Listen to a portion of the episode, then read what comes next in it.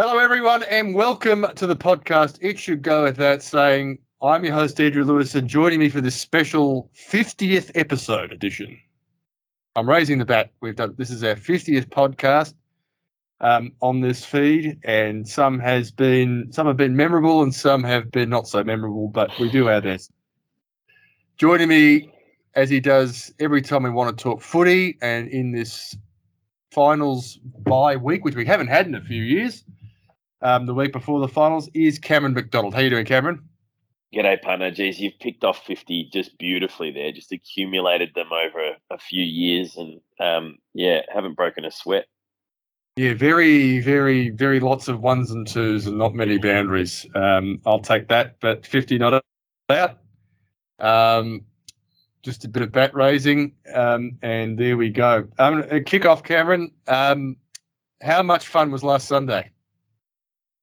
Oh, it was magnificent. It was the it was the best home and away game I can remember attending. Um, put the result to one side, um, if you can, I suppose. Uh, it was just magnificent. Like um, those two sides being, you know, relatively up and about is magnificent football, and I don't know whether they have been a whole heap in my lifetime at the same time. Um, so yeah, there, there, was just a bit of extra spice in it, and um, magnificent crowd. Actually, both the Collingwood Carlton games this year have been magnificent. Um, the earlier um, version, Collingwood really didn't know what they were yet, and a a, uh, a Silvagni snap that narrowly missed. Um, my my heart was in my mouth that game because it just felt like Carlton were coming and coming, and was inevitable that if the game went for another minute or two, that we were going to get rolled. Um, what's what's followed is season where, despite a bunch of close finishes, I actually haven't felt overly nervous a bunch of times. Um, because I don't know whether that's my lack of expectation or um, or, or our capacity to to find a way um, and and the belief that the players clearly have sort of transferring to the crowd. But um, yeah, there, there, was just I felt we'd come again uh, after that magnificent third quarter from um, a Paddy Cripps inspired Carlton, and um, sure enough, mm-hmm. we we found something, and um, yeah, yeah, Jamie Elliott's got ice in his veins. Is he the new Robbie Gray? He's like the being um, played up in the media as the success, the spiritual successor to Robbie Gray as the clutch king of the AFL two times this year now. One against yeah, Essendon and then against Carlton. You take it, don't you? Um, there was it's been a sort of remarkable. I think someone someone's spoken about a stat where the last after the siren shots for goal to win the game have all gone through, which is pretty remarkable. Like there's some there's some clutch players who, uh, you know, getting the ball in their hands at the right time, and uh, Elliott's certainly one of them. That um, he sort of defines what uh, Craig McRae keeps talking about and excelling in in moments. So um, yeah, Billy Elliott's taking his moments, and he's he's had two. He's he's knocked off Essendon and Carlton, uh, which is you know that's delirium for any Collingwood person. Um, I got to say, as a St Kilda supporter, I wish Robbie Gray all the best in retirement, and he, you know, we won't be missing him. I think I think Sir Swamp put the stat up in the week he announced his retirement that three times um, since 2016, Robbie Gray had either kicked it behind or kicked a goal to take the lead against St Kilda in the fourth quarter for good. So, yeah. including this year, it was his point um, that. Uh, put Port Adelaide up for good in that game. And if St Kilda had beaten Sydney on Sunday, um, both Carlton and St Kilda would have effectively missed the finals by a point. So just that Carlton's point happened right at the end, and St Kilda's point happened in round seven in Cairns um, with the humidity at a record 262%. Um, I'd love to. I'd love to revisit that game with you. We did a pod shortly after that one, and you were saying the sky's not Mm. The sky's not caving in. St Kilda's going all right. You know, let's not um, let's not worry too much about it. Uh, you know, I'd, I'd love to revisit that moment because um, We're still the last team to have beaten Geelong. there So- you go. You might be the last team. Well, the way things are going, um, they're certainly red hot favourites. Um, let's look at where. I mean, this is one of this is my favourite part of the year because we we we go back over. We, there's a couple of topics that I love, and we go back over this bit, which is we look. Thanks to Max Barry at squiggle.com.au, he has his rate his rate your ladder, and and you plug it in, and it tells you how far off you were. Um, I boldly suggest Long weren't going to make the finals, and nor were Richmond. Um, I had GWS and Collingwood at the wrong ends of the ladder, eleven spots each over where they both finished. But I've got I've got more on GWS coming. Um, having said that, I had Carlton in ninth, um, which is the only spot on either of our ladders which is absolutely correct. Um, we had, had the same top three, which was Melbourne, then Brisbane, then the Western Bulldogs, which weren't too bad. Melbourne finished second, and we had them top. But after that, things got very, very shaky indeed. So, uh, for particularly for me, I had Port Adelaide fourth, and, and they lost their first five games. I had GWS in fifth, and they finished 16th.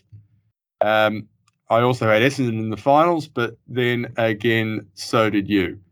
Um, my the, the the the grade that I got on my ladder was a D minus, otherwise known as no, you can't do grade six. You can't do grade five again. You just I, I don't care how bad you were. You just have to be moved up.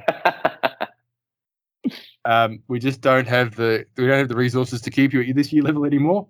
Um, I got one out of the top four and four out of the top eight, um, and I had at least two spots, ten spots away, and also Geelong nine spots away because I had them in tenth. Um, yours was a C minus, which is of course better. You had two of the top four because you had Sydney in fourth. Um, and you had five of the top eight because you had the Cats in there. You had Carlton eighth, so you weren't far wrong off there. You had five spots off by one. Uh, Melbourne, Sydney, Carlton, Gold Coast, and North Melbourne. Um, you didn't have Collingwood too much better than I had them. So you had them in 14th. I had them in 15th. And of course, they finished fourth. Um, we didn't do too bad on the Gold Coast, but uh, you had St Kilda out of the finals. But we both, I think, had the. Uh, they finished 10th. You had them closer, but um, we had them around the around the mark, and I think we both had Hawthorn last and North Melbourne second last. And uh, yeah, we had the same bottom three in the same order as well. So um, the only difference was in the middle twelve. Um, so there you go. Um, speaking of that, I just want to bring this up because I haven't got another point, plot, uh, another place to put it in the podcast. It was a record-breaking season for the for I guess the inequality of the draw. I've never seen this before, but um, basically, the most facile sort of just scratch the surface analysis you can do of the difficulty of the draw is you look at the difference between the records that teams have between the teams they play twice and the teams they play once. I've never seen this before. Three teams went 0 and 10 against their double ups. One of them was one of them was GWS. They went 0 and 10 against the teams they played twice. They went 6 and 6 against the teams they played once, That's remarkable. so give Uh, us is a- us their which is a double huge- which was a huge difference. Now, the double ups, I, I have to go somewhere else in my book. Just notes everywhere. Um, so I think this is, yeah, I think this is them Brisbane, Sydney, Freo, Carlton, and the Western Bulldogs. So Yeah. Brisbane, Sydney, Freo, Western Bulldogs, um, and they're all in the top half of the draw. They're all top half of the ladder. Um, that's brutal. Um, Oh, North Melbourne and West Coast. North Melbourne and West Coast also went 0 and 10, but they barely won any of their other games. Yeah. Um, so that doesn't make too much of a difference.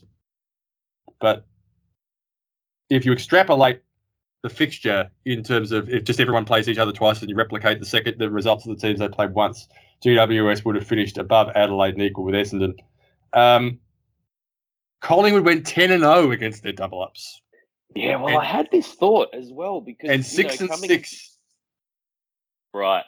Yeah. Well, it's Yep. interesting because, like, you, you now look at the at the potential finals run for Collingwood, and um, obviously the Cats got a hold Yep. of us, but um, but we we could lump in the in the side of the draw with Melbourne and Freo, who who are the only two top eight sides we've taken care of. And obviously, prior to the beginning of the year, you Mm. probably would have penciled in Carlton and Essendon for double victories in their clashes with Collingwood, but we managed to make that happen. So Mm. um, there you go.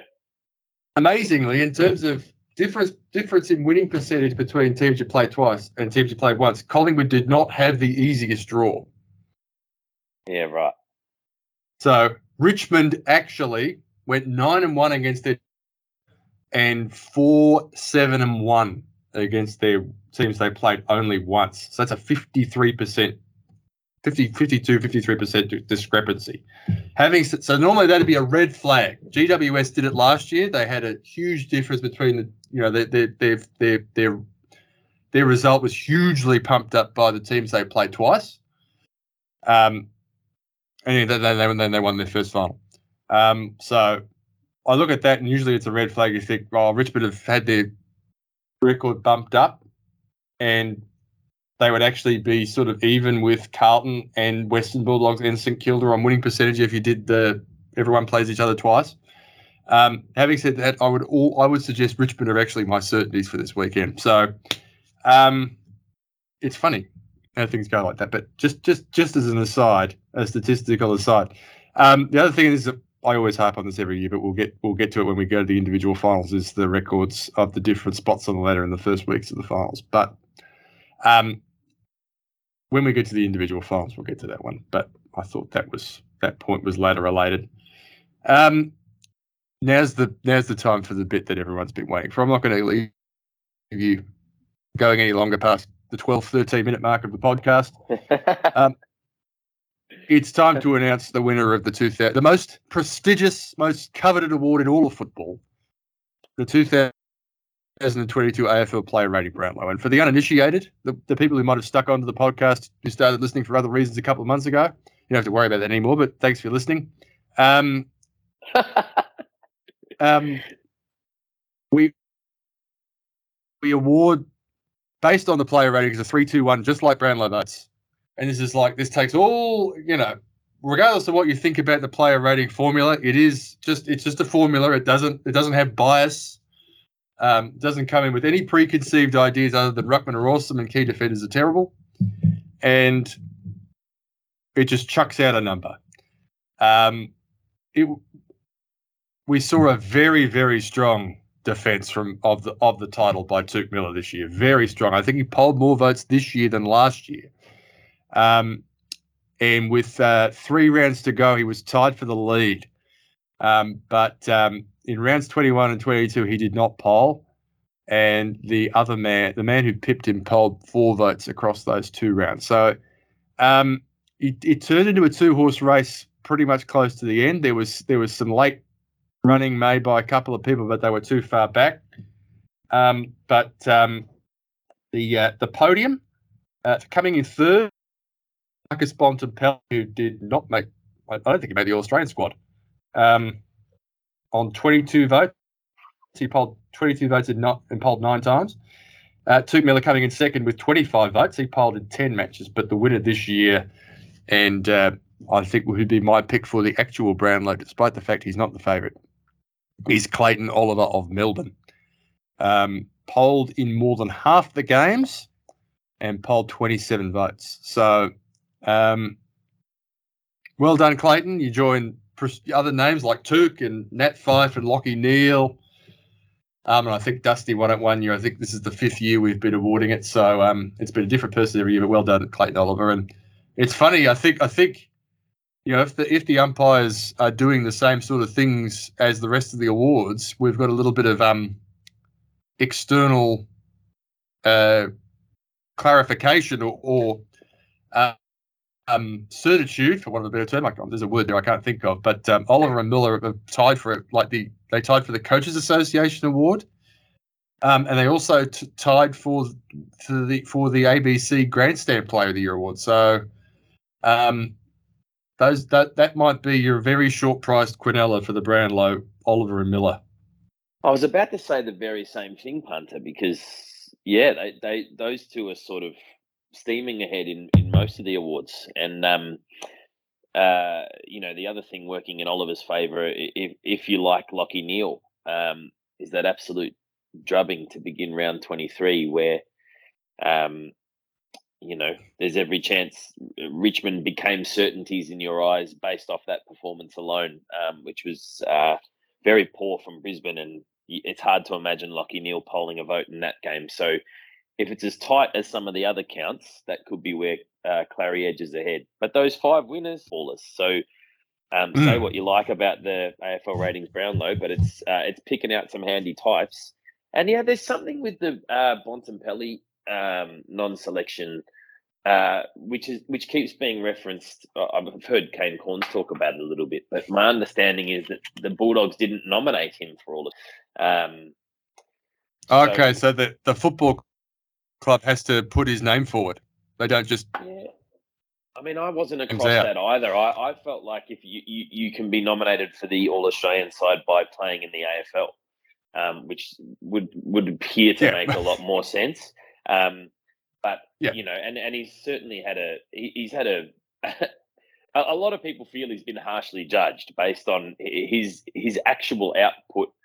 Um, you know, I think most of us feel he was hobbled for a good portion of the year, um, and perhaps playing it, you know, slightly below his best. But the output's still very, very good. He still had the capacity to turn games by himself. I think he still kicked the most goals by a midfielder, a pure midfielder for the year. So, um, yeah, I, I, think you could make a case that perhaps the Bont is judged a little more harshly on his output than um, some of the other fellas in contention. He he destroyed us about two thirds of the way through the year. He was, and, and he just does it every time. I mean, he is. I don't know if it's whether he goes into that game thinking Jack Billings. Um, I know all the St Kilda supporters are probably thinking that at the moment.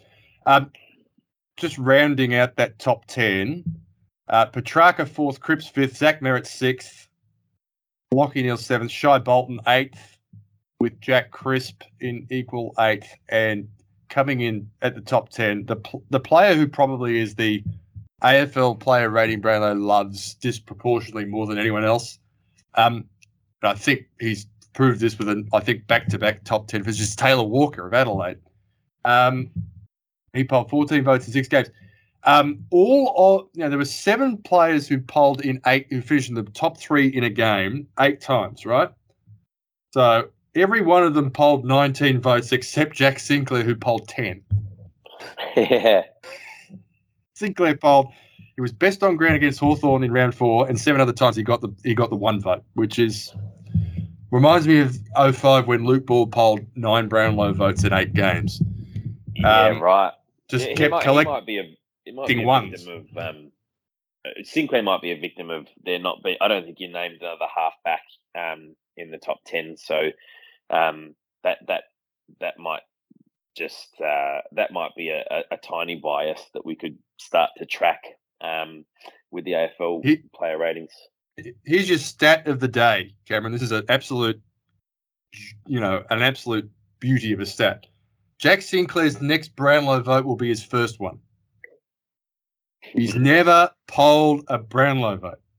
So hard to imagine that carrying on uh, like I think I've referenced Don't. him a couple of times, but in, in the round one clash with with Collingwood, um, as poor as St Kilda were for a chunk of the night, there was one guy that played four quarters, and I noticed him straight away. And I know you said he's been building beautifully, but I think he's also um, properly arrived um, as far as the you know uh, neutral supporter is concerned this year.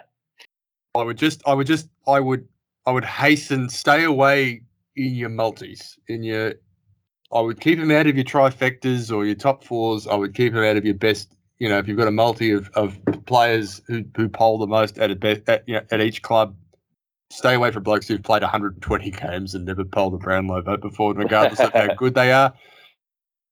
Um, if you want some names play, based on the player rating Brownlows in terms of some value for those multis, Um, I think Zach Merrett's at like a dollar forty uh, for Essendon. Always gamble responsibly, everyone. Um, if you're getting Finlayson at Port Adelaide for better than ten dollars to poll the most votes at Port Adelaide, I'd think about it. Um, Chad Warner at Sydney would be one I I keep a sneaky eye on.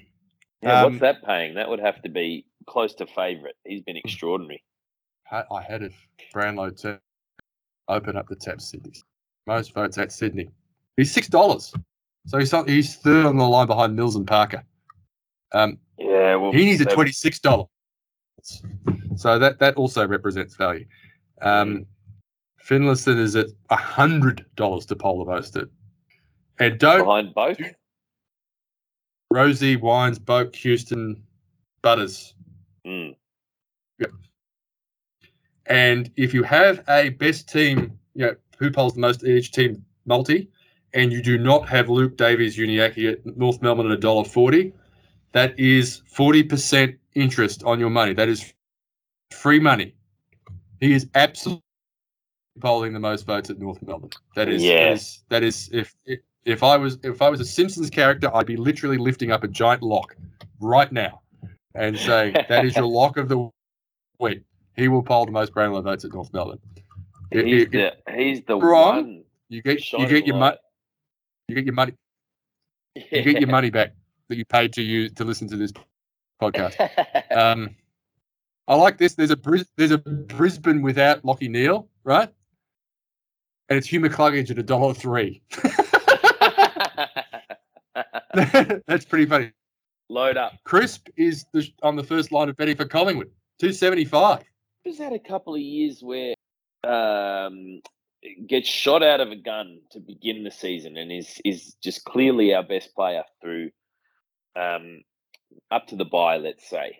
And um, Mm. uh, last year we had Jordan De Goey race home, but um, but Crisp held on for the Copeland, and um, and this year, I mean, it, you could you could almost raffle it um, because Maynard will get a lot of votes internally. Uh, Crisp again was sensational in the first half of the year, but uh, he he's dropped off perhaps you know um, even more so I would say this year. So um, you'll feel safe with that bet.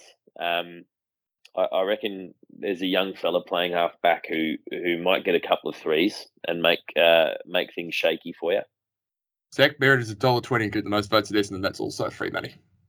As Mm. far as I know, Merrett has a. I think Merrett has either one or two 20 vote years. Um, he's that's that's safe. That's safe. I would suggest at a dollar twenty, you should be more like a dollar five. Yeah. Um, I don't think there's anyone taking votes off him at um, at Essendon. Anyway, we will be back next year with another version of the player rating Brownlow, and you know, not a great year for Ruckman. The the the Finlayson is the top ruckman. I guess he played most of the year in the ruck when Port Adelaide didn't really have a better option. Um, with 13 votes, Witts on 12, um, Reilly O'Brien with 11, Max Gawn only got to 10, and Max Gawn and so did Sean Darcy, and they both had um, finishes that are more at the pointy end. So, It's very interesting the ruck, ruck debate this year because you could really only have Max Gawn um, in the All Australian team, and it's his sixth Blazer, which is quite it's building something pretty remarkable. Um, well, we'll go to the All, that we'll, we'll, we'll go to the All Australian team now. yeah, great. Um, I guess the ruck is one of the areas that was uh, there wasn't a lot of controversy in the team, to be truthful. Um, I was, I mean, I mean, I was very happy that Sinclair made it. Um, So was I. um, but it, it's the one that I, I, I'm actually really impressed that that it, it's as it's as much of a as looking as a team as I've seen in some time. Is in, in I feel like more than a lot of all Australian teams recently, this one would be ready to run out on a park and play a game of football against you know um, the whatever this the AFL Space Jam equivalent of the Monstars would be. Um, know, you've got a proper lockdown defender in Maynard. Um, you know, they all complement each other. May, Taylor, and Stewart are all different types. I guess they're a they're a little small, but I'll I'll get to the solution in the team with that. But you know, um, it's the, the defense is maybe a little on the undersized, but they're versatile and they all play differently. Um, Bolton's a genuine mid, mid, mid forward as a half forward. I think Petrarca's probably the one, you know, squeeze, but he does get forward and kick goals. So um, that's good. But the, the the position that sort of makes it all gel is Blicavs on the bench because he backs up gone. If you're a little bit short in the defence, he goes back there. If you've got you're playing against a, a, a tall forward line, so for me, the only I guess really controversial one from where I was going is I probably would have had Charlie Cameron in ahead of Stengle, but um, I think Stengle's body of work looked his difference between his performances against the good teams and against the not so good teams was pretty stark in terms of statistical output. But um, well, the good know, teams can get a hold of Charlie Cameron as well. You know, like um, it's uh, I think you're right in that they could have gone a number of different ways with a couple of those small forwards because even Heeney on paper, um, you know, is, is uh, has uh, arguably had guys that have played better um, or, or statistically look better. But I agree. Like if, if you're sending that team out to play, the the big debate perhaps would be around genuine wingman. Um, or yes, Petrarca doesn't play half forward, but I tell you what, if Petrarca starts as your half forward, he'll dominate that position as well. Um, if how many uh, how many genuine wingmen are there in the league though? I think well, I, is, I, don't have a problem with Touk Miller on a wing. I really no, don't. So that it's a neither do I, and it's a really fair point because you need to reward more more midfielders every year. Um, uh, then you need to consider pure wingmen. Um, but the wingmen are becoming absolutely vital in good football teams. Um, as you as you kind of cut it through the top four, I can select good wingmen in each of those teams. Um, you know, to the point where I think Geelong just have sort of four or five guys that rotate through the wings, and you know, um, when when the analysts are trying to break down what Geelong are doing, they're sort of saying there, there's there's at least four or five guys that just seem to be doing whatever they want and and parading around on wings. You know, from Tuohy to Blicavs to Mitch Duncan and and these types.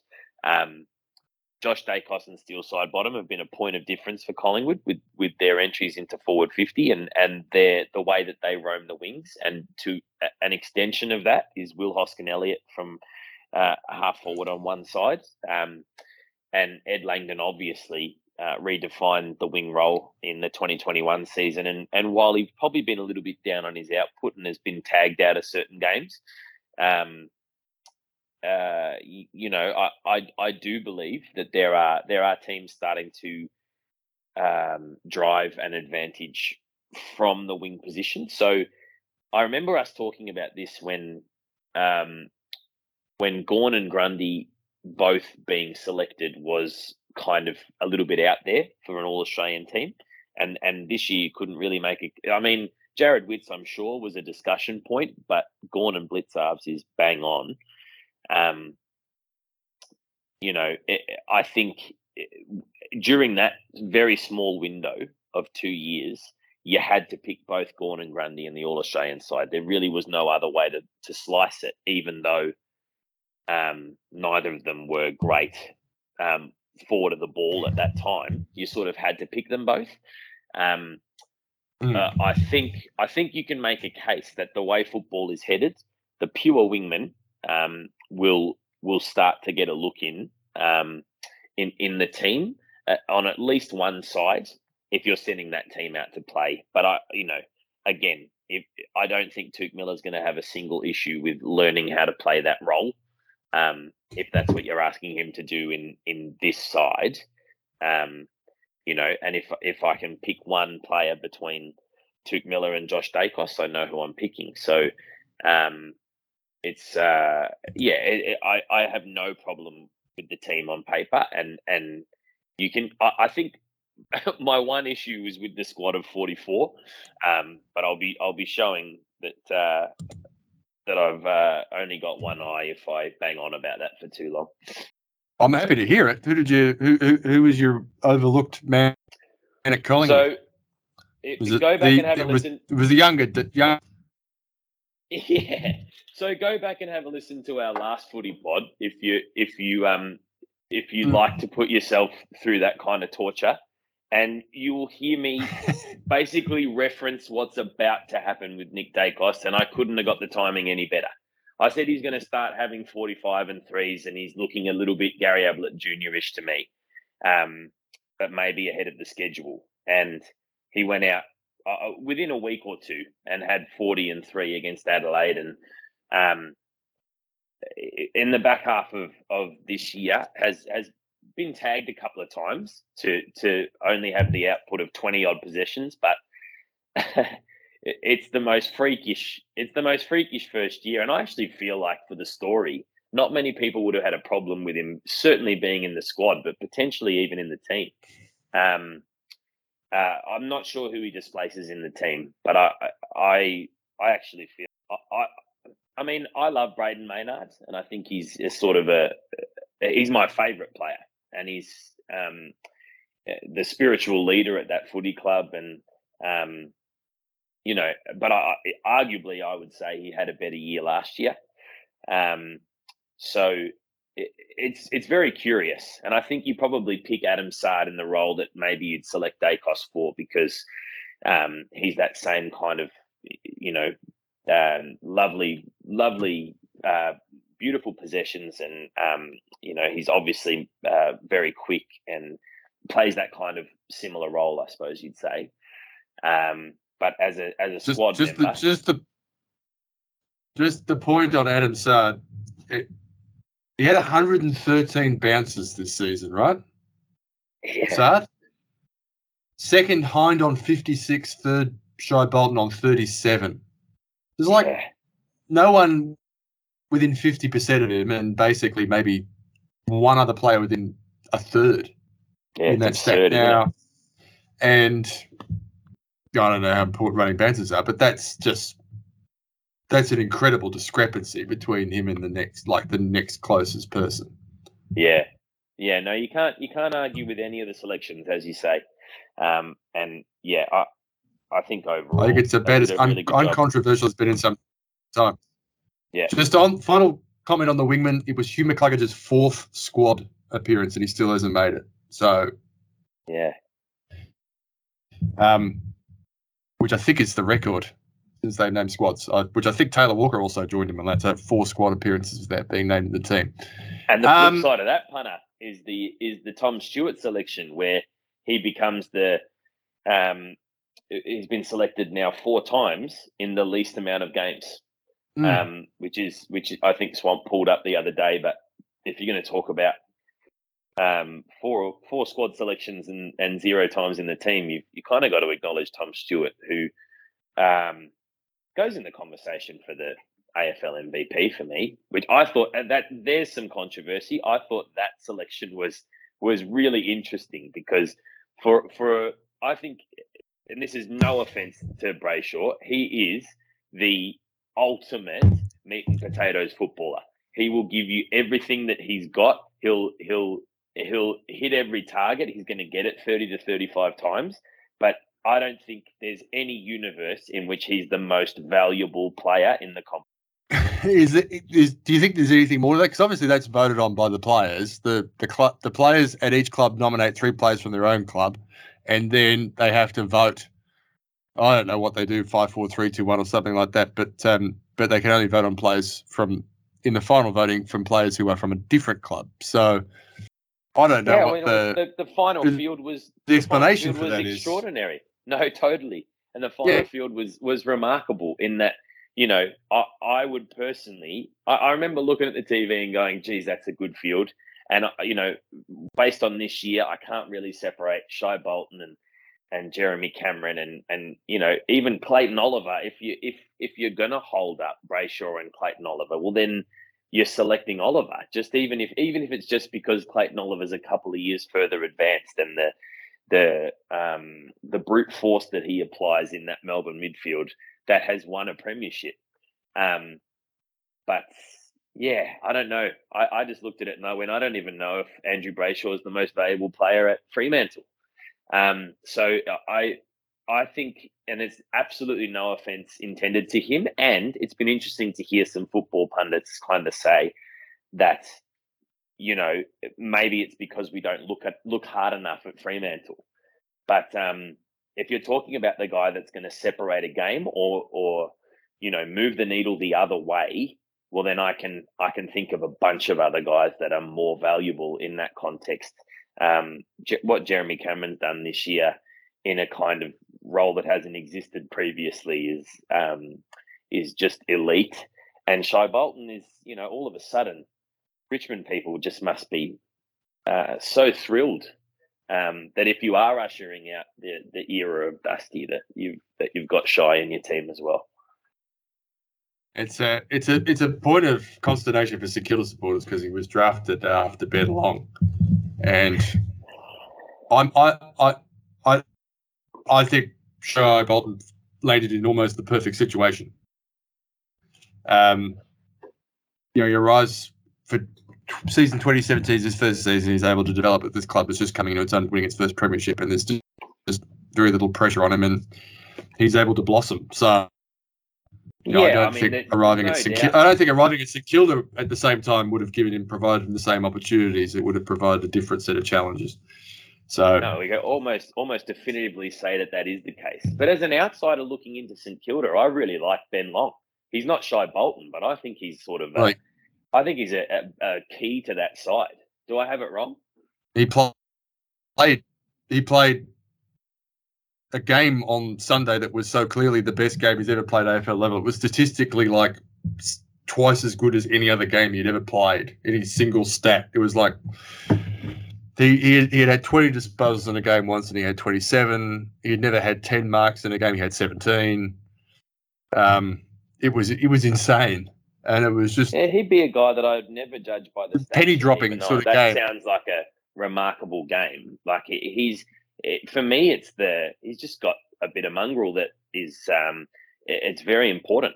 It's very important. Like you know, I I hold it's, it's lacking at St Kilda. Really solid, yeah, and but it's lacking at most teams you, you can really look at most lists and go, oh yeah, you're going to get it from this guy, you're going to get it from that guy. And at Collingwood, I go, that's Brayden Maynard and, and Beau McCreery, but I think it's I think he's vital to that team.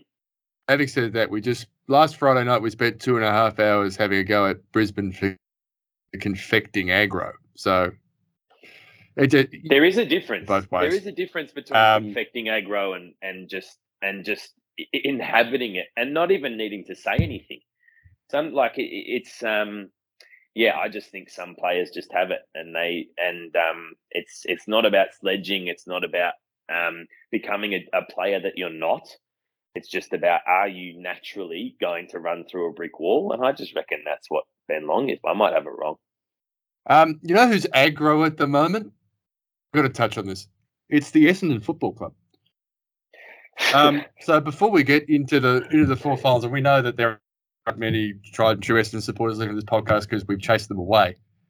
Um, some very interesting discussion that's gone on during the week after everything that's happened. Ben Rutten's gone after two years. Um, one of those was in the final, so he, he didn't last as long as Matthew Knights. Um, anyway, I think was there for three years and one final, one one elimination final. They haven't won a final without Kevin Sheedy coaching them since 1968, and it does seem like you know the the the the, the old hand is back in charge. Um, I I just I just don't know how to read this. I, I, I think I think backing Essendon to win early next season will probably be easy money, but um, in terms of longer sustained success, I don't know that that the name that's getting floated around right now is Ross Lyon, because um, they've come out and said they want an experienced coach, and he's the one who's available. Um, I think Ross Lyon would be good for Essendon. I don't know if Essendon's good for Ross Lyon. Um, from Adelaide and St Kilda, with two clubs where he's coached and he's had success, and he was also an assistant at Sydney. Very different historical profiles in terms of expectation. Mm. Um, and also, you know, probably considering where they were, time to succeed. Although he he succeeded immediately at Fremantle, um, but certainly there was no external pressure for him, you know, internal pressure, sorry, for him to turn things around and immediately. Um, I, I just, I mean, there's part of me that rejoices that they're doing this. Um, you know, the, the club of torment of my childhood. Um, yeah. But, but um, it just, it just everything about it. I, I just, it was, it was an unparalleled, probably two months of, you know, at every fork in the road choosing the wrong way. Yeah. Yep. I, I, yeah, I look at it now as well, and I mean, there's nothing like a good year to make people uh, overrate a list, and there's nothing like a bad year to sort of do the exact opposite, I suppose. But I don't look at this group now and think, um, well, I just hear I hear Essendon people talk about their list, and they think it's amazing, and they've thought it was amazing for a long time. Um, uh, and now, now I think that that one year last year um, made them feel like that next crop of draftees was all they really needed, and that, that you know maybe it was going to be a little Port Adelaide era for them. And um, I just reckon whoever's about to take this job may be looking at a list that's a little bit blah. You know, like um, some of the pieces that that I felt really confident about for them. Uh, the the sort of the Ridleys and the Zerk Thatchers and the uh, Harrison Joneses and I, I just I don't know where those players are at. Maybe they're about to break the game open, but you know, to to look at the Carlton list now, um, you kind of go, geez, didn't Michael Voss just land in a really nice spot? Um, because they got five or six nearly best buy position in the AFL. Um, in the conversation but, for you know you could yeah, but I mean, how much of that just that natural improvement? Michael Voss had uh, two players just absolutely off the top of my head, and one of them is the All Australian team, but. David Teague didn't have Charlie Curnow or George Hewitt last year. Or no, Adam Cerra. Or Adam, Adam Cerra. That's three players, and Cerra wasn't magnificent. But if you've got Cerra and Hewitt in that midfield along with Cripps and Walsh, you know, it's just you can make a another... case that he didn't have Cripps either. Mm. This is this is the reinvigorated Patrick Cripps. Um, this this looks like the Patrick Cripps we were thinking was going to win a couple of Brownlows, you know, absolute minimum, as he tore the game to shreds and picked up votes in a really ordinary team. Um, you know, prior to Walsh getting drafted and this and that. But you, but you know, I, I think yeah, so so maybe Cripps and Curnow are the big surprises, and Hewitt is a really nice bit of recruiting, and Cerra as well. And you know, perhaps their issue moving forward is going to be keeping this group together and salary cap and this and that. But I don't look at Essendon's list, and I don't feel there is a best by position in the AFL player on that list. I just I, I suddenly feel that they're in the soup, and whoever takes over has a bit of a task in front of them to uh, to make it happen. And and Bombers fans are it, they're just as impatient as Carlton people, probably more so. But now, we're talking about. Think, yeah, go ahead. If if we're talking about actual positions rather than how the team is named with our thing, our, our list of how we how we read the teams out on a Thursday night, which is the same way it looked 60 years ago. Um, they do have one guy statistically this who is the best at his position. Um, and that's ruck forward. It, and it's Peter, Peter Wright. Wright. Yeah. But, yeah, but I, don't think but, uh, I don't think there's anyone outside of my family who would be absolutely confident that he would replicate that next season. So that, that, is, is anybody that might be unfair right? That, yeah, that might be unfair on him, you know, but it, it, it's going completely under the radar it's an incredible and shrewd piece of recruiting. And I wish in that moment that Collingwood decided Peter Wright was worth a shot because they got him for bugger all to clear some salary cap at the Suns. And yep. he's been a really nice piece of recruiting and, you know, would be an upgrade, I feel, on on on one of the tall guys that we play on the forward line. But I don't think anyone's afraid of him. And I suddenly I suddenly feel like where last year there was all this optimism, and so I put them in my eight, and I, you know, I, I did so kind of believing the hype. I just don't know where Essendon are at right now, and it could be as simple as they need somebody to come in and improve the vibe, which they've. I feel like they've been trying to do that. Um, the way that Brisbane were producing aggression on on the weekend, that's the way I've felt like poor Dyson Heppell has been trying to appear joyous through this last few years at Essendon when I think the club's been in turmoil throughout. Um, and uh, there's yeah, they, they might have been able to manufacture some joy there for a really small period, but I think they're in big trouble. Well, Heppell lived through the supplements kicks, so mm. Mm. so you know, if, if if there's some bloke who's been at Essendon for two years and hasn't lived through it and is like when pulls getting them all and geeing them up and trying to is like, well, I could tell that you know this is a put on. You're not genuinely excited. I mean, that's that's unfair on Dyson. You know, I've got I've got any problem with what with him at, at all, really. Um, I you know, in terms of uh, uh, the caliber of person he is, I'd happily have him at my football club, and I think Spot I think on. the Gold Coast should be. I think the Gold Coast should be grabbing him and just bring him along and saying, "You can be a leader, but we're not going to give you a title. Just, you know, pressure's off. You lead how you want to lead. You can take a bloke under your wing, or two blokes, or three blokes, but just mm. we're not going to put the pressure on you in terms of your role. We'll just stick you on a half back flank, and you can just organise and do that sort of thing.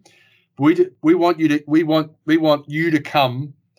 To, to that role rather than you know say here's all these things we need you to do right? I Just cou- couldn't agree. you can relax. You're off Broadway here. We, you know, we, we won we won ten games this year, and it's still all opportunity in front of us. So we've got this wonderful young group. Just get your teeth in and just and maybe that excitement comes. If that that's what I'd be doing if I was the Gold Coast, and I think it'd be the best thing for Heppell. But I think Heppell's shown he's probably much much too loyal.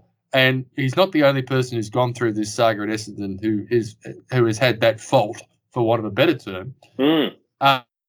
Um, I think the other problem at Essendon, I don't know anything about what goes, what's actually going on at Essendon. I think, in terms of the vibe, I think you know they're the sort of they're the sort of the sort of place where you know if you go to a function of the thirty year members or the coterie groups and you're one of the players who comes up there, you might get told how lousy you are.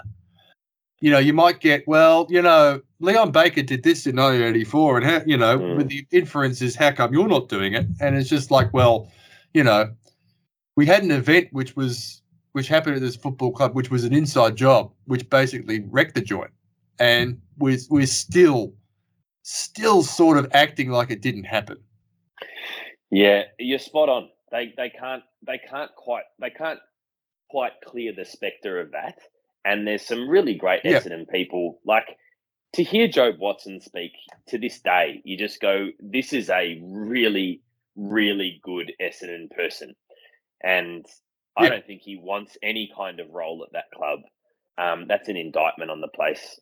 Um, you know, no doubt he, he would feel um, uh, some PTSD from what went on. Uh, you know, he gave his Brownlow back for God's sake. Um, but Yeah. he he's a remarkable Essendon person. That he needs to be back in the fray, and it's a um, yeah. I just uh, this is not this is not about Essendon bashing, but I don't know where they're at. Uh, It's been an extraordinary watch. I just can't imagine someone like Ross Lyon coming in there. I, Ross is going to be like, either he's not going to go through the process at all because he knows what the situation is now and he thinks, I'm not going. I'm not going into that situation. I'll, I'll hang out. I've had a crack. You know, I'm happy with where I am in terms of how how my record in the game and what I've been able to achieve. You know, you know, I don't I don't sit here tossing and turning at night thinking, oh, if I'd done that differently. Um, for right or wrong, I mean, you you know, you you wouldn't have to walk far to find a St Kilda supporter who's ran in 2009 who'd probably think, you know, Ross, you probably should have had Luke Ball on a little bit more in that grand final. But Yeah, um, I don't think Ross thinks about that, and you know that that's fine. Um, but he might be thinking like, oh, there's there's only there's only negative that can happen in terms of me if I go to that football club. But if he gets past that, do you think he's going to get to a point where Essendon are like, we're going to offer you the job, where Ross is going to be like, yeah, and this is what I want, and I'm not signing unless this happens. Well, this is the Cook thing is that I Yeah. actually feel like I think for this job, um, in in the market based off based off the noise of, of the last few days and his own comment um, and this and that. Um, but I, I, think that's I think that's partly due to the fact that Lyon would still like to coach an AFL footy club and is a career coach and was you know and was there or thereabouts for a couple of jobs last year, but he's not interested in in in process. He's not interested in um, having to be in the same interview that Adem is in. Really, I don't. That's the yeah. sense I get from Ross Lyon. But I also get the desperation um, in the air from Essendon, who chucked everything at Clarkson in a four-day bid when it became clear that he was very likely to choose North Melbourne, and they were, and they still had a coach. Like it's, it is absolutely embarrassing what went on there. But I think they might go back to the well there and just not really conduct an external review, but you know, just just offer the. I mean, I know they've announced their panel. I I know all of that, but it just feels like um, Lyon could be second in line in the in that sort of Clarkson mold and just get him in. And he doesn't want to process very well. Well, he's still the experienced coach that's out there and that might turn the place around. And I actually feel like that might be a problem for both Ross Lyon and Essendon. Just just a reminder on that panel, Robert Walls is on that panel. He was on the panel at St Kilda that hired, that recommended Ross Lyon in 2006. Yeah, that's right. So he's got he's got an ally in that room.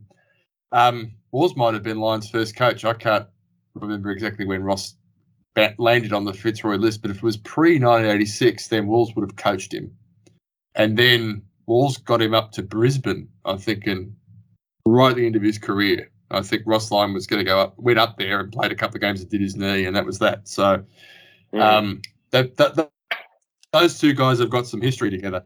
Um, the, the spectre of Kevin Sheedy just goes all over top of this, and this is a bloke I'm, I'm on the record. I've got no time for him. I think he's all about Eve. Um, you know, he, you know, when when the time comes and and Kevin shuffles off this mortal coil, there'll be um, a lot of glowing obituaries about his place in the game, and there, there is a don't get me wrong, there is a there is a long uh, CV of serious achievement, but I all, I think all of it is coloured by the fact that it was always there was always something in it for Kevin and for what is essentially the three clubs he really cares about, which was the one he played for and the two he coached. And you know, I, I, I you know I don't think he was I don't I think he always had the, the best interests of the game at heart. So I think I think in this situation, I think he's on there. I wouldn't be surprised if he's agitating for Hird. I'm on the record as saying that it just, it'd just be ridiculous. I mean, it would be, it'd be, there would be a core of Essendon supporters for whom this would be a terrible thing to do to them because they obviously have a rational thought. Um, it would prove to all and sundry everywhere a, on a macro level that once you reach a certain level in terms of a career position, then you can't fail. It's impossible to fail. The parachutes never end. The chances are infinite, and there's no behavior that's disqualifying. It, it's just, you know, I, I, feel like looking around and when when I hear Hird's name being around, I said, am, am I am I actually dreaming that this is yeah. actually a, a, actually a serious suggestion coming from people that this guy is just, you know, he'll be better the second time around. Well, if he simply if if there was if they simply knew what they were putting into the players at all times, that would improve it. That's where the bar is at. So uh, it's, I it's, just I, I can't believe it. Oh no, it's, it's surely beyond the realms. It the would last... be it would be the most mental move. Um, but it, it like it, there's there's a lot of noise about it. We've talked about like the fact that Heppell's been overly loyal. Um, oh, like the Bombers surely can't be that loyal to James. Um, and and and that would I mean we're talking about the fact that they gloss over that um, internally, the the mess that that created for their football club. But like, this would be evidence that they don't even gloss over it. They're just like, no, nah, bring him back, bring him back. That'd be it'd be wild. It would. We'll leave it on that. Um, we've got finals this week. We've just had the finals break. It's an it's an awful weekend, that I'm on the record should should not take place. We we completely over. Now we're talking about this on Instagram this morning. We're recording this on Saturday evening. We're listening to the B team on crunch time, with, all due respect to David Brereton, who's no B teamer at all, but um, Jared was off, probably different, having a week off. Um, talking about the reason for the pre-finals bye, and you know, let, let me just say, I, I am a little biased because Ross Lyon leaving half of his team in Perth in the last round of 2013 helped contribute to one of my favourite days ever at the football. Um, we were terrible. We had won four games all year. There were three um, St Kilda players in Justin Koschitzke, Stephen Milne, and Jason Blake who were retiring. Um, and they we absolutely flogged them. Jack Steven and Leigh Montagna had 47 disposals each, not together. Um, Jared, Jarryn Geary had 34.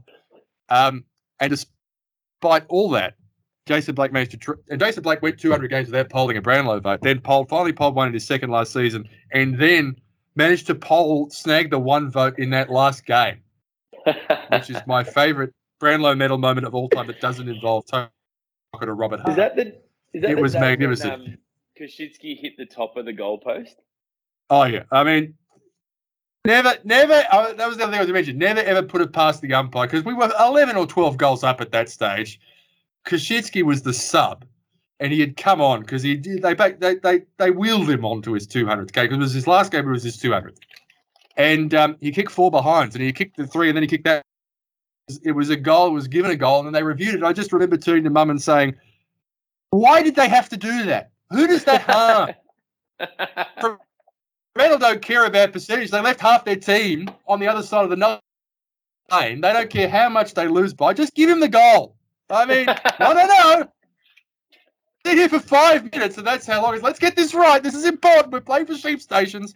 I mean, just let it go. I remember the umpire. If I was, if I had been Matthew Pavlich, or whoever was, I think Pavlich played, whoever was captain of Fremantle, I just would have gone on the umpires and say, I, I pay it.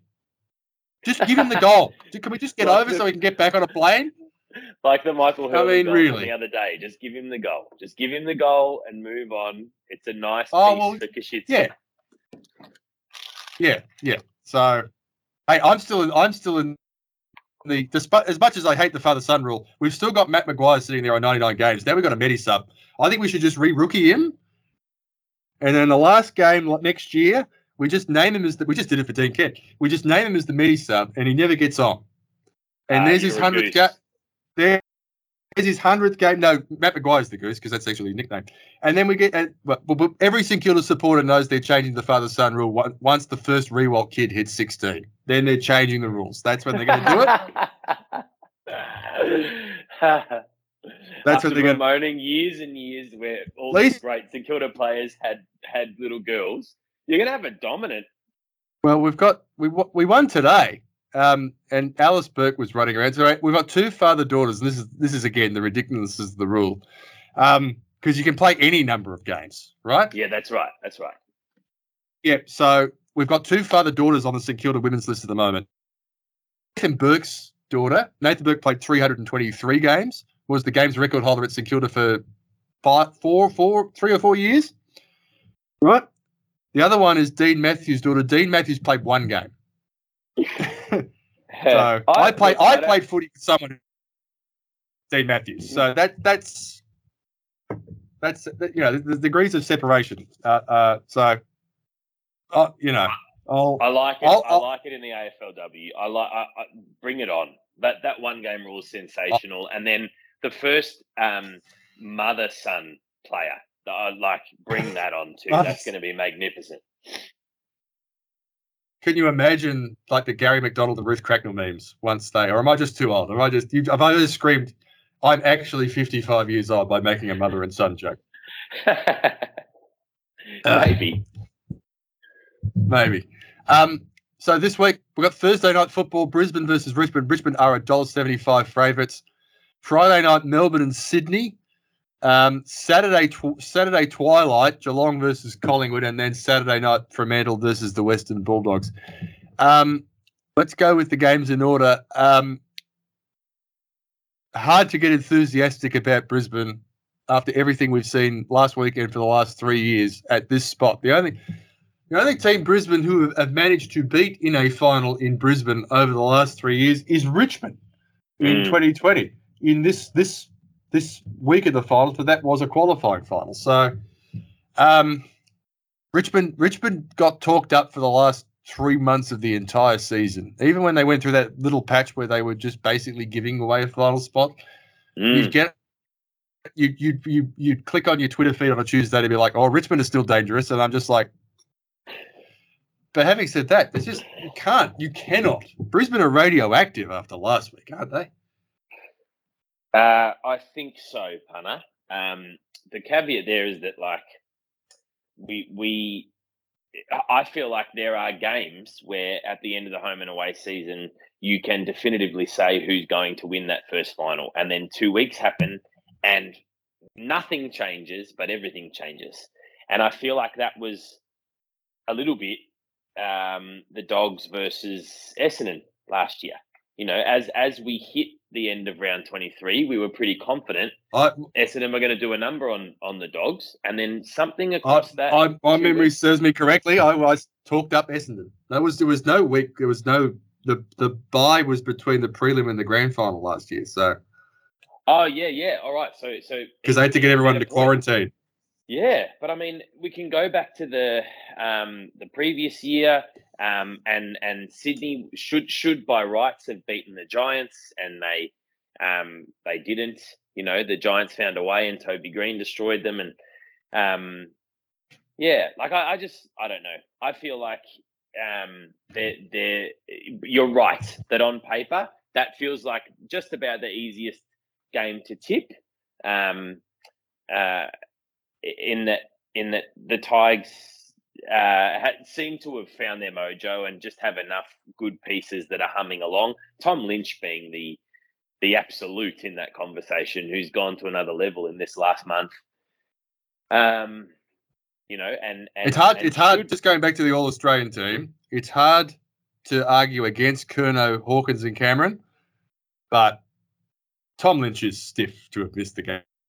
well, that's right. I think the only his- way you His last two months has been, superb. and I'm no Tom only- Lynch fan, so the only way that he's he he's the is if form key forward in the competition at the moment. yeah, yeah, um, yeah, So yeah, who's I mean, who um, yeah, kicked a lazy 59 this season. yeah, and and yeah, I think he he's sort of humming. I think Brisbane's defense has been really poor, um, but you know th- this this two weeks uh, allows you a little mini boot camps. Um, so there's enough players, there's enough high profile players in Brisbane's back half to kind of that can that can lock into a task and find a way. And they've certainly got enough prowess on ball to really trouble Richmond. Um, and forward to centre, they're they're missing Rayner, um, which is a big loss because he appears to be kind of arriving.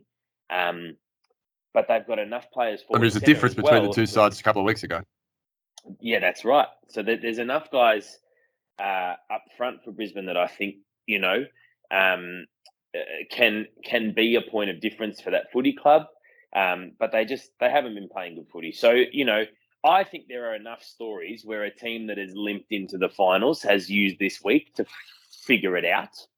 Um, you know, going even going back to the Dogs, who who were dreadful um, in 2016 as they limped into a final series and just managed to get their list right and and make a little run. Um, on paper, though, it's the Tigers. Yeah, I'm. I. I. I. This is the toss-up according to the betting uh, of the round. The one of the closest, uh, closest head-to-head, the closest line. But uh, Richmond are the lock of the week for me, which is, of course, to say they will now get beat. Um, Friday night, Melbourne, Sydney. Make the case for Sydney. uh, Sydney have had a tremendous year. You know, I think I think most uh, most people would say that if you're if you're buying shares in a team for this next few years, Sydney are absolutely in the conversation. We could be we could be arriving at um, an era ahead of time. I remember saying that about the Giants, um, whether they could get good enough quick enough um, when they played that tremendous prelim with the Dogs, um, and uh, I, you know, nothing would surprise me with the Swans this year because they've got talent on every line. Um, they're a remarkable footy club, and they, you know, in the thick of a pretty ordinary few weeks for Melbourne, actually pretty ordinary back into the year. Um, uh, Sydney sort of smashed Melbourne um, at the G as well. So um, they're going to be. But I think the whole the whole final series hinges on whether Melbourne are back or not. If Melbourne are back, then they can they can beat anyone and will beat everyone. Um, and to look at them against Brisbane, you kind of went, yeah, that looked that looked just right. That was they they brutalized Brisbane, and Brisbane had no answers. But they do tend to do that to Brisbane. So, yeah, I, I I'm not sure. Uh, I, I wish I knew as definitively as I did last year that Melbourne were going to play the best footy that they could play. But in our last footy pod, I might have got Nick Daicos right, but I got Melbourne completely wrong because I think I said they were as well placed as any team to go undefeated. And they were undefeated at that time and were about to go on a, a losing streak. Um, two pods ago. It was it was the one we did a third of the way through the season, not two thirds yeah. of the way through the season. Here's why here's why Melbourne's going to beat Sydney and they're going to they're going to win. You don't have to worry about this game. First of all, um, Melbourne are going to d- destroy Sydney at centre clearance. They're just going to destroy them. Melbourne, Sydney lost the centre clearances last week to St Kilda 16 to 6. Um, that was with Tom Campbell rucking for the majority of the game in this centre for St Kilda, who has played 53 games in 12 seasons. Um, so against Gawn and Jackson and Petrarca and Viney and Oliver, th- this is this is not a fair fight. Um, the other thing is Ben Brown's going to kick at least four goals. Um, Sydney do not. Ha- Sydney had a very very good back line as long as the other team doesn't have a six foot six bloke who can catch and kick. Um, their, their their defense is just a little short for that sort of situation. So I think I think Brown gets a hold of them. He gets he gets plenty of service, first use, and I think Melbourne win pretty comfortably actually. I, I All right. the the line's 13 and a half points, and I'd be I'd be thinking about Melbourne at that, line. Well, I love your confidence because, as I say, I think they hold the key to the finals. And if they do rock up and absolutely bury Sydney, then all bets are off. Like I, I, I think their best footy is the best footy. I still haven't seen. Geelong's played some extraordinary footy, but I have seen nothing like what Melbourne produced in the finals last year um, uh, from any team. So they hold the key to the final series, and if they turn up and smash Sydney, well then you know they're back. But uh, there's there's a little asterisk there because they were very poor in the back end of the year, like probably five and five or something like that. Um, and and there's just been weird shit hovering over that club the entire year. You know, think- whether it be the, they the, went- the good I actually think they of Go ahead. Yeah, they went eight and three. So they went eight no, then lost three, I think, and then or maybe lost four, but then they came back after the bye. Let me just have a look. Well, even if you even then, even if we reference eight and six, then to, to come home eight and three, but to include those three losses, um, and to have you know to have So let a couple of games slip, you know, despite having that statistical dominance, like you know, and this is not because I'm a Collingwood supporter. That um that game against us, where you know by rights on paper, everything you're talking about, statistical dominance, um, particularly in clearance and contested possessions, inside fifties.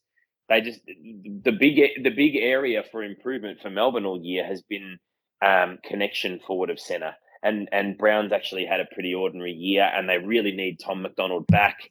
And Fritsch is a superstar, but he's not going to be that guy that takes catches against the, uh, as you speak about the the six foot six guy who's going to take catches against the Swans. So uh, there's an asterisk, but if they turn up, if they show up, if they connect forward to centre, then yeah, I think Geelong will, will arguably be a bit worried about him. Fair enough. Should so Geelong have won 13 in a row. And they're about to play a qualifying final against a team with the 10th best percentage in the league. Port Adelaide got a Port Adelaide got six percentage points on Collingwood, but they Yeah. won six fewer games. yeah. Um, I don't know what to think about this game because it's almost this is the position that Geelong and Collingwood was at. This is the position they were in three years ago. yeah. Was it Geelong top, Collingwood 2019, Collingwood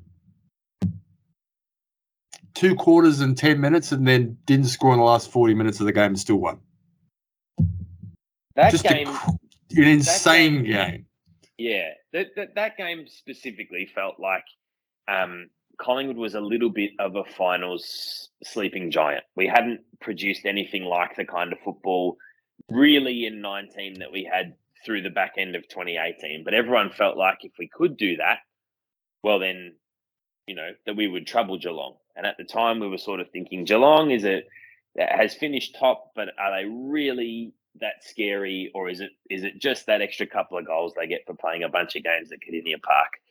Um, 2019 does not remind me of 2022, except that the team that steps out for Geelong would almost have the same names on it on paper, and so we we keep expecting Geelong to slide, um, and and these durable, incredible contested athletes to just sort of pack up a little bit and they refuse to do that. They're like the Australian um, T20 side that that just won the World Cup. It, it, it, it's the same old group of dudes, um, you know, with it with it with with a little injection here and there in the form of a uh, De Koning or a um, Stengle, um, you know, uh, guys like that that have that have definitely produced some energy for them. But in the largest part, it's it's the guys that you know they're killing you um, just the way you thought they might, um, and and they're doing it better. They've just improved and they've protected their list and rested guys. We referenced the Ross Lyon. It hasn't been as dramatic as that, but it's been you know three or four out any particular week. Um, and you know, and the and the only asterisk hov- hovering over Geelong is that they're Geelong. Um, so even though it's been a more dominant home and away performance um, by them this year, the most dominant home and away team that we've ever seen, just about. Um, you know, uh, not this year rather, but this last, you know, 15 years or however long it's been, um, where they they just continually show up and dominate the home and away season. Um, you know, they're as they're as well placed as they could ever be, but you know, now it's now they they leave Kardinia Park um, full time, and they need to they need to make sure that they can keep doing that against yeah a good opponent every week. And I don't think they've had the toughest draw either. Um, so couple of yeah, couple of little question marks, but they No. are the best team in the comp. Mm. I'm picking Geelong with no great confidence, and I feel like if it's 20 minute mark last quarter and, Ge- and, and Geelong's lead is less than 10 points, then they will hear the footsteps. yeah, yeah, everybody does. Not just because of what Collingwood have done this season, but because they're in a final at the MCG, and for the for the first time in a while that anyone's that anyone's played a final at the MCG. So um, it'll be interesting. Um, Geelong with no great confidence for me. Um, the last game. This is where we get into a bit of history, Cameron. So qualifying finals, same. Top team beats the bottom team about three quarters of the time. The higher ranked team beats the lower ranked team about three quarters of the time. Mm. Um, six versus seven game, it's about two thirds of the time. The coin flip game is the five versus eight, which is Fremantle versus the Western Bulldogs. 12 wins to the team that's finished fifth, 10 wins to the team that's finished eighth. And five of those 10 times, the team has been on interstate soil when they've won that game. So, Essendon in Perth against Freo in 2003. Port Adelaide at in Melbourne in 2005. Collingwood in Adelaide 2008. Collingwood again in 2020 against West Coast, and also West Coast in Adelaide in 2017. So you think the Bulldogs scraped into the finals, but if there's any team whose record over the last decade is just screams this is this this is the team for this moment for this this this summit this this, this mountain it's the Western Bulldogs, isn't it? Um, I like that statistical analogy, um, but I think three are pretty. Um, I, I think the dogs the- have been. the- the- Go ahead. uh, the funny thing is, I think so as well. I just think they're extraordinarily solid. They are. They're they're very well coached guys that understand what they need to do um, across the board. Um, they're they're they're pretty healthy. Uh, you know, they've they've played the majority of the season without Nat Fyfe. Uh, it's sort of. I think that I think the Dogs are a fluky side. They're going to need everything to go their way. Freo are just going to need to reproduce what they have done in most weeks to get the job done here. Uh, and and yeah, I, I've had this thought recently that, um, especially since Sam Darcy's kind of come in and looked very assured at both ends of the footy field. Um, but I think I think the next wave for the Dogs is actually going to come quite quickly, um, and that that they will be challenging. Um, I think they can challenge for the flag next year, and I think a first round exit this year would be bang on with uh, with the the kind of football that they've produced this year in the largest part. They they just look like a first round exit team or potentially a team that doesn't make it. Like who's had the better season, Western Bulldogs or Carlton? Like I know that that's a that's a 50-50 call basically on where they ended on the ladder, but Carlton produced better football at times um, for me, and so I think the Dogs are going to get rolled. They, I mean, Fremantle beat the Bulldogs at um, the Docklands three weeks ago. So Mm. a bit of recent exposed form. Um, really impressed and really happy to see him named the All Australian squad was Hayden Young, whose uh, second half of the season was extraordinary. Um, Mm. playing off a halfback flank and just playing really good direct, direct footy. Um, yeah, they're just they've got winners on every line. Um, they now have the AFL Players Association MVP, but you know they got grabbed Will Brodie for nothing. He certainly added to that depth of midfield, and that Fyfe is um, icing on the cake. You know, he just slots into a forward pocket and gives them a point of difference up there. And you know, I know when we played them in the middle of the season, um, things weren't looking terribly flash for them about halfway through the game. Um, and they then they, you know, they threw Fyfe in the middle, and and the game changed. So um, that's a wonderful, wonderful um, luxury to have. So Yeah. um, I'm actually, I, I, I think Fremantle going to win, but I wouldn't be surprised um, if, if the Bulldogs win. But um, but I think I think they are a little all duck or no dinner, to be truthful, and we'll know. Well, it's funny we say that we'll know ten minutes in because they, you know, this this game six years ago um, in Perth, um, in a very similar sort of situation, they were terrible for the first ten minutes, and West Coast kicked about two five, I think, and then from that moment on, West Western Bulldogs just destroyed them, and you know didn't look back until they had both hands on the cup. So um, it's interesting, but you know I think you know we had a couple of games like that last year. We were expecting a response. We were expecting a team to come out firing in the finals. It didn't really happen. Um, so it'll be interesting to see. We will call it a, a, a we'll wrap it there. Um, we'll we'll speak again grand final week, as we always Sounds do, and talk about. No, no worries. Um, that's it. That's fifty podcasts done. Hey. Um, they said it couldn't be done. No? um, I might, they might, they might just be figments of my imagination, but you know, I showed them. Yeah, cop Um, that then. It's always a pleasure, Cameron. Cheers. Yeah, Cheers, mate. cop that. Um, we'll catch you next. We'll catch you next time on the podcast. Saying for number fifty-one, we just retake our garden, get to hundred. We'll see you later.